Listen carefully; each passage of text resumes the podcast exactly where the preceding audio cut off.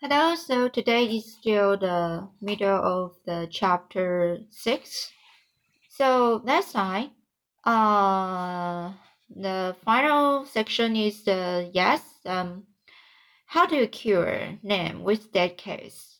So why you take your cat and go and get in the graveyard know about midnight when somebody that was wicked has been buried, and when it's midnight a devil will come or maybe two or three, but you can't see them.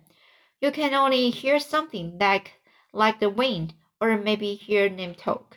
And when they are talking that further away, you heave your cat up to them and say, Devil follow corpse, cat follow devil, worse follow cat.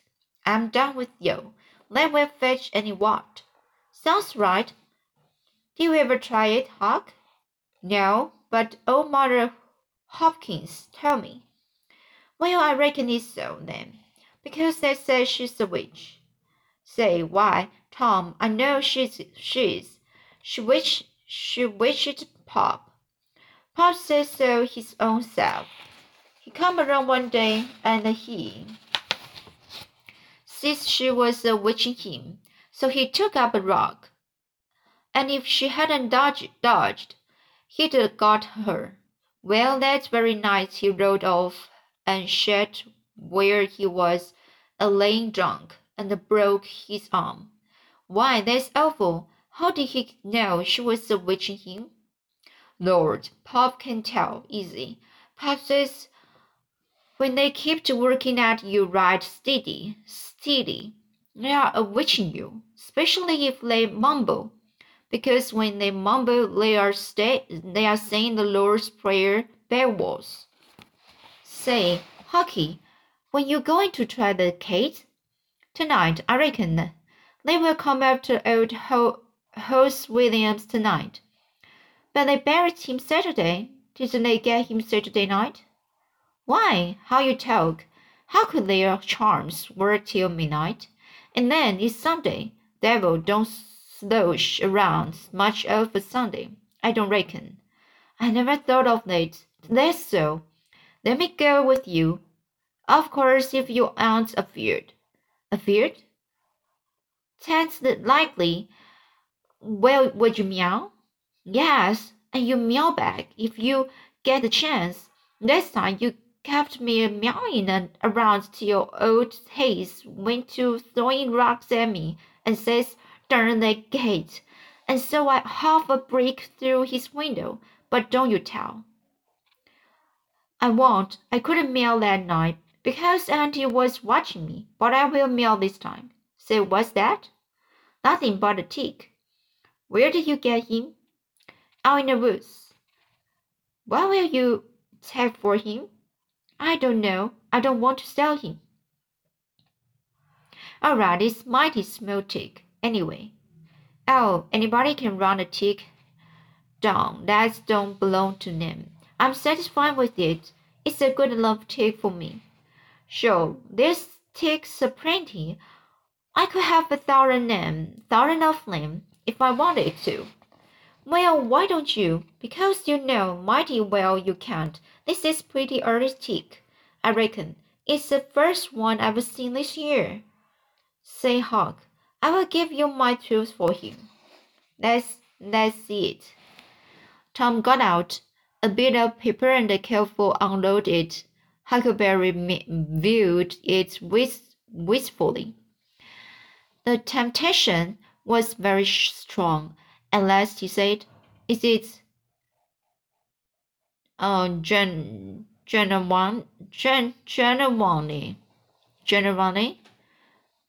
Sorry, I'm I, I don't know how to pronounce these words. Tom lifted his lip and assured the vacancy. Well, all right, said Huckleberry. It's a trade.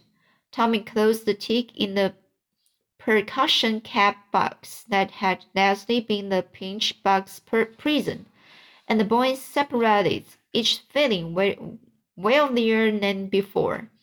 When Tom reached the little isolated Friends school house, he strode in briskly with the manner of one who had come with on honest speed. He hung his hat on a peg and flung himself into his seat with business-like alacrity.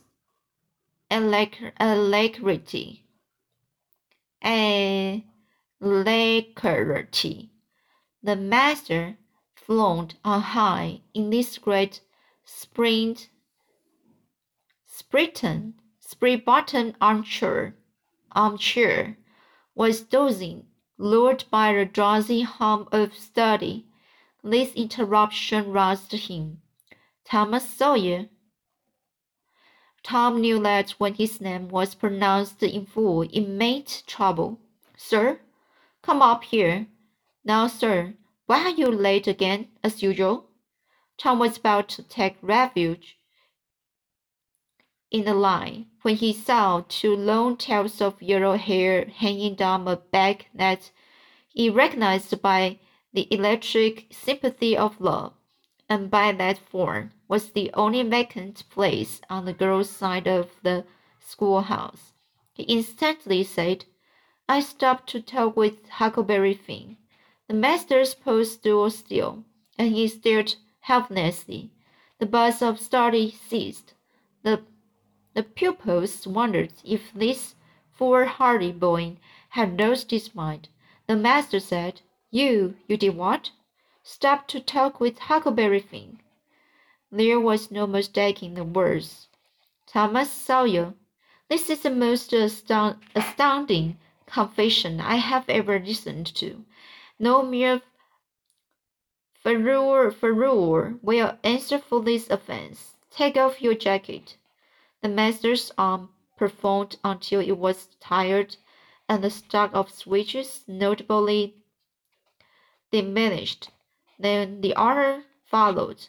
Now, sir, go and sit with the girls, and let this be a warning to you.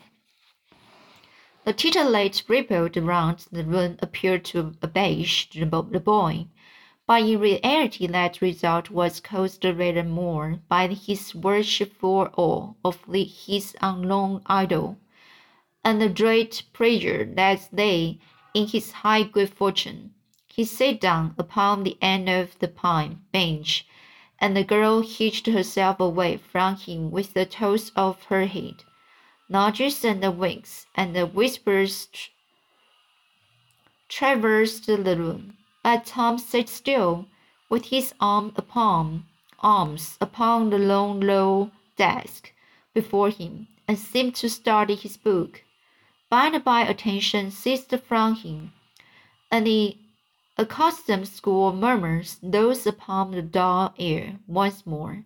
Presently the boy began to steal furtive glance, glances at the girl. She observed it, made a mouth at him, and gave him the back of her head for a space of a minute, when she cautiously faced round again. A peach lay before her. She thrust it away. Tom gently put it back. She thrust it away again, but with less um, animosity. Tom patiently returned it to its place. Then she let it remain. Tom scored on his slate. Please take it. I got more. The girl glanced at the words but made no sign. Now the boy began to draw something on a, on the slate, hiding his work with his left hand. For a time the girl refused to notice, but her human human curiosity presently began to manifest itself by a hardly perceptible signs. The boy worked on apparently unconscious.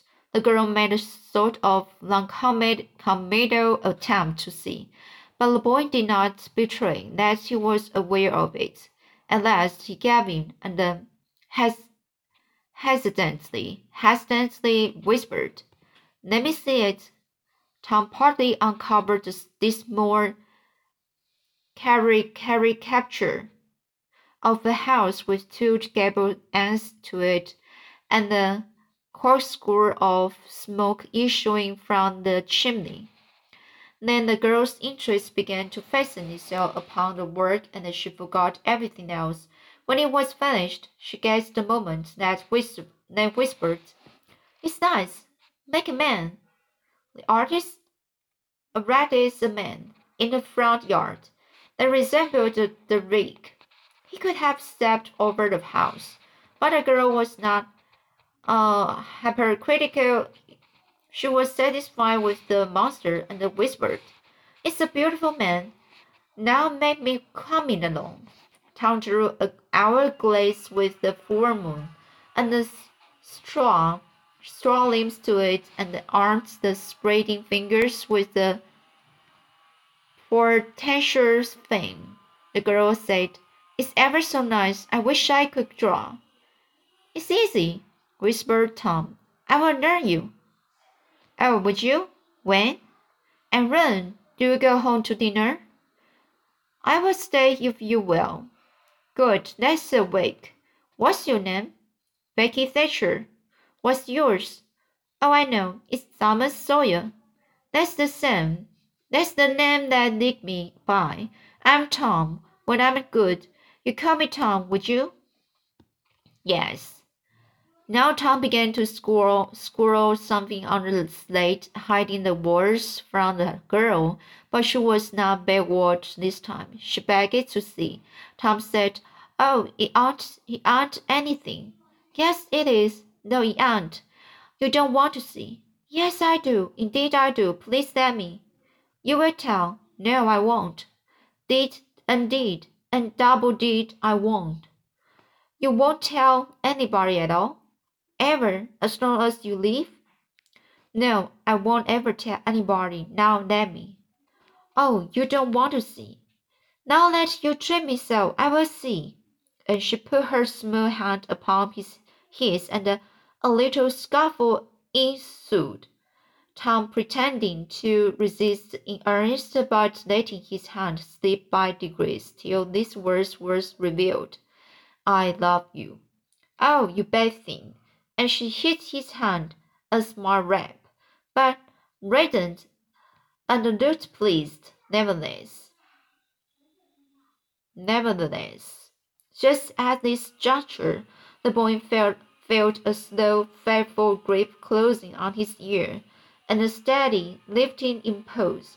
In that wise he was borne across the house and deposited, deposited, deposited, deposited in his own seat, under a peppering fire of giggles from the whole school.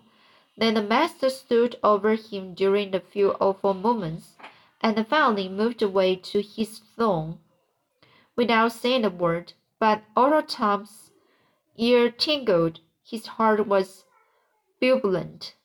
And the school quieted down. Tom made an earnest effort to study, but turmoil within him was too great. In turn, in, in, turn, he took his place in the reading class and made a bunch of it then in the geography class and turned lakes into mountains, mountains into rivers, and rivers into continents, till chaos was come again. Then in the spelling class, and the go turns on, by a succession of mere baby words, till he brought up at the foot, and yielded up the, the pewter medal which he had won with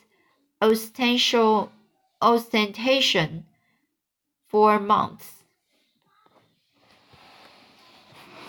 So let's it today. I finished uh, chapter 6. So, okay.